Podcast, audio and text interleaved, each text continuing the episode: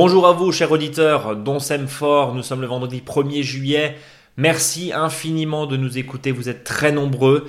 Aujourd'hui, malheureusement, pas d'émission suite à un souci technique, mais pour que vous ayez quand même le doux son de notre voix et quelques infos, on va vous rediffuser quelques questions jardin avec un thème, une question, une réponse qui, on espère, la plus complète possible. En attendant, n'hésitez pas à continuer à nous envoyer vos questions sur contact@monjardinbio.com. Vous pouvez également consulter notre blog et nous suivre sur Facebook et sur Instagram. On y distille également les précieux conseils d'Eric.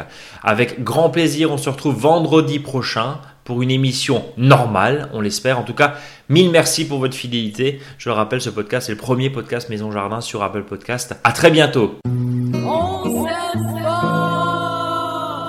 La question jardin, une question très précise, une réponse précise, on l'espère. Salut Eric. Salut Brice. Tu es conseiller en jardinage naturel auprès des collectivités locales. Eric, j'ai un problème. Je, ma, rhubarbe ne pousse plus. Qu'est-ce que je peux faire? Alors souvent, c'est pas que la rhubarbe ne pousse plus, mais c'est que les, les, tiges sont un peu petites. Hein.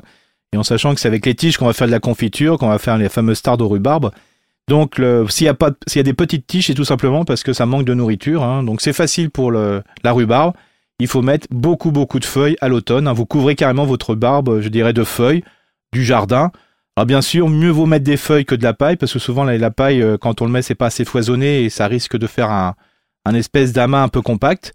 Mais là, si vous mettez 30, 40 cm de feuilles dessus, d'apport de feuilles, hein, je dis bien, euh, vous verrez au printemps l'énorme bourgeon euh, que du pied de rhubarbe va bien pousser à travers et vous aurez facilement je dirais des tiges qui font voilà entre 30, 40, 50 cm, il n'y a aucun souci, et de, très belles grosseurs. Alors, je ne comprends pas en fait le lien entre les feuilles et la pousse de la rhubarbe. Bah, la rhubarbe a, besoin de beaucoup d'humidité et de la matière organique en décomposition. Ok, donc en fait c'est l'engrais, enfin c'est une sorte d'engrais du coup que tu as mis à l'automne et qui va du coup donc voilà à l'automne mettre et couvrir de feuilles. C'est ça. Alors c'est de l'engrais que je dirais qui est pas très azoté, hein, c'est-à-dire qui est, pas trop vert. Hein, c'est simplement de la décomposition de feuilles comme en forêt hein, pour faire ça. D'accord. Et comme c'est poussant mais sans plus. Donc c'est juste ce qu'il faut quoi. C'est juste ce qu'il faut et pas cher. Ça, oui, ça, ça, c'est clair. Et puis on, connaît en tout cas ton appétence pour les feuilles. Hein, Au lieu de les mettre à la déchetterie, euh, gardez-les bien sûr au jardin parce que c'est euh, c'est hyper important et ça permet évidemment de pailler, mais aussi là de d'enrichir et de fertiliser sa, sa, rhubarbe. Ça dure combien de temps un plant de rhubarbe, euh, Eric? Bah Moi, ça fait 15 ans, 20 ans que je l'ai. Hein, c'est la folie. Mais de temps en temps, c'est vrai que on peut le, la couper, le couper en deux. Hein, C'est-à-dire on décage bien le pied, puis on avec la bêche. Et on divise. On divise. Voilà. Euh, même combat, même problème. J'ai un problème sur mes framboisiers. Bah c'est pareil.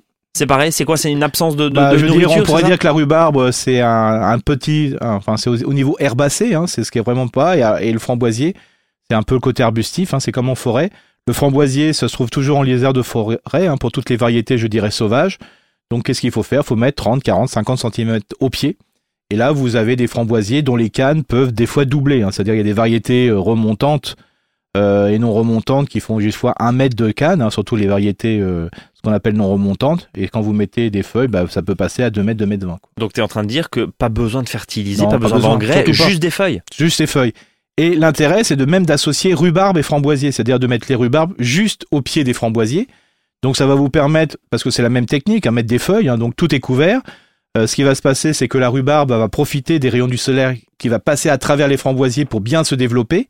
Par contre, quand il fera bien chaud, et c'est là souvent que la rhubarbe souffre aussi, hein, parce que euh, la chaleur, euh, ça, va diminuer la production de feuilles l'année suivante.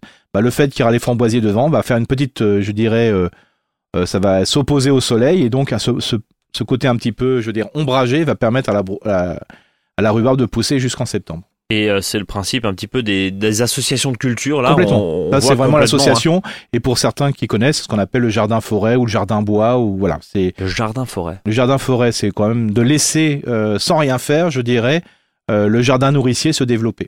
C'est une sorte de bazar organisé. C'est un bazar organisé auquel on a mis un nom pour se sentir bien. Eh ben, en tout cas, on se sent bien. Merci, en tout cas, Eric, pour cette précieuse réponse à cette question hein, sur la rhubarbe et, le framboisier qui pousse pas. On a vu hein, euh, la réponse et finalement la, solution, c'est tout simple des feuilles mortes sur votre culture. Merci, Eric. La question jardin, une question jardin, forcément. Une réponse jardin, forcément. En tout cas, une réponse éclairée de Eric. Eric, salut. Salut Brice. Tu es conseiller en jardinage naturel auprès des collectivités locales, je le rappelle, et tu réponds justement à cette question que je vais te poser. Les plantes aromatiques ont-elles vraiment un rôle contre les insectes? Alors bien sûr, euh, Brice, je suppose que vous parliez des insectes prédateurs, Évidemment. les ravageurs. Les ravageurs. Bien sûr. Alors il faut savoir que plus on a des plantes aromatiques dans son jardin, plus on va mettre ce qu'on appelle un bazar. Bon, en principe, je dis pas bazar, hein, mais là je dis bazar. Un bazar olfactif au niveau du jardin. C'est-à-dire que les prédateurs, s'ils sentent plein de choses différentes, bah ils seront beaucoup moins nombreux. Ça ne sentira pas que de la carotte, ça ne va pas sentir, euh, je veux dire, que du poireau. Donc euh, globalement, ça va sentir un peu tout et rien à la fois. Donc euh, vous aurez beaucoup moins d'insectes, je dirais, prédateurs dans votre jardin. En plus, il faut savoir que les plantes aromatiques vont at- attirer beaucoup d'auxiliaires. Ces auxiliaires seront des mangeurs de pucerons, ces auxiliaires seront des mangeurs de, de, de beaucoup de ravageurs euh, qui, qui hantent un petit peu des fois votre potager ou votre verger.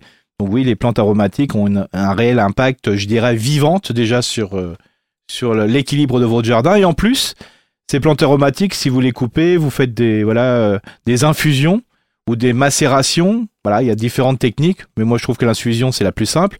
Vous faites ce qu'on appelle des tisanes, hein, c'est-à-dire vous faites chauffer de l'eau et quand ça commence à frémir, bah, vous plongez euh, vos plantes aromatiques dedans et puis après vous pulvérisez pur euh, les plantes, par exemple vos rosiers quand elles ont quand ils ont un excès d'insectes ou les pommiers ou autres et donc ça en action ce qu'on appelle insectifuge et non pas insecticide. Voilà, insectifuge qui fait fuir. hein. Fuir, voilà. Euh, alors, euh, dans ton bazar olfactif, là, euh, c'est quoi tes, tes préférés? Bah je veux dire bon moi ma plante Ciboulette persil ou sauge ou romarin? Ouais, moi c'est sauge. hein. Moi- Sauge. ah, faut- Enfin, moi je suis fan du sauge et de, du thym. hein, ça c'est vraiment voilà. D'accord. La lavande, bien sûr, on la consomme pas, mais ça fait partie quand même euh, des espaces, euh, je dirais, euh, voilà, où il y a de la couleur, il y a du bleu, ça change un peu de couleur, mais vraiment, moi je suis, enfin moi je suis très sauge, hein, donc. euh, Donc, vive la sauge, sauge jardin. pas que sauge c'est salvia en latin et ça veut dire qu'il sauve. Bah voilà, la sauge sauve. C'est des bonnes, euh, Ouais. un bon exercice là d'interprétation et d'articulation. La, la sauge sauve. En tout cas, votre jardin, donc oui, les plantes aromatiques ont vraiment un rôle contre les insectes ravageurs au jardin, au potager. Plantez-en par milliers. Qu'elle soit en ligne ou pas en ligne, hein. D'accord. C'est votre style. Hein.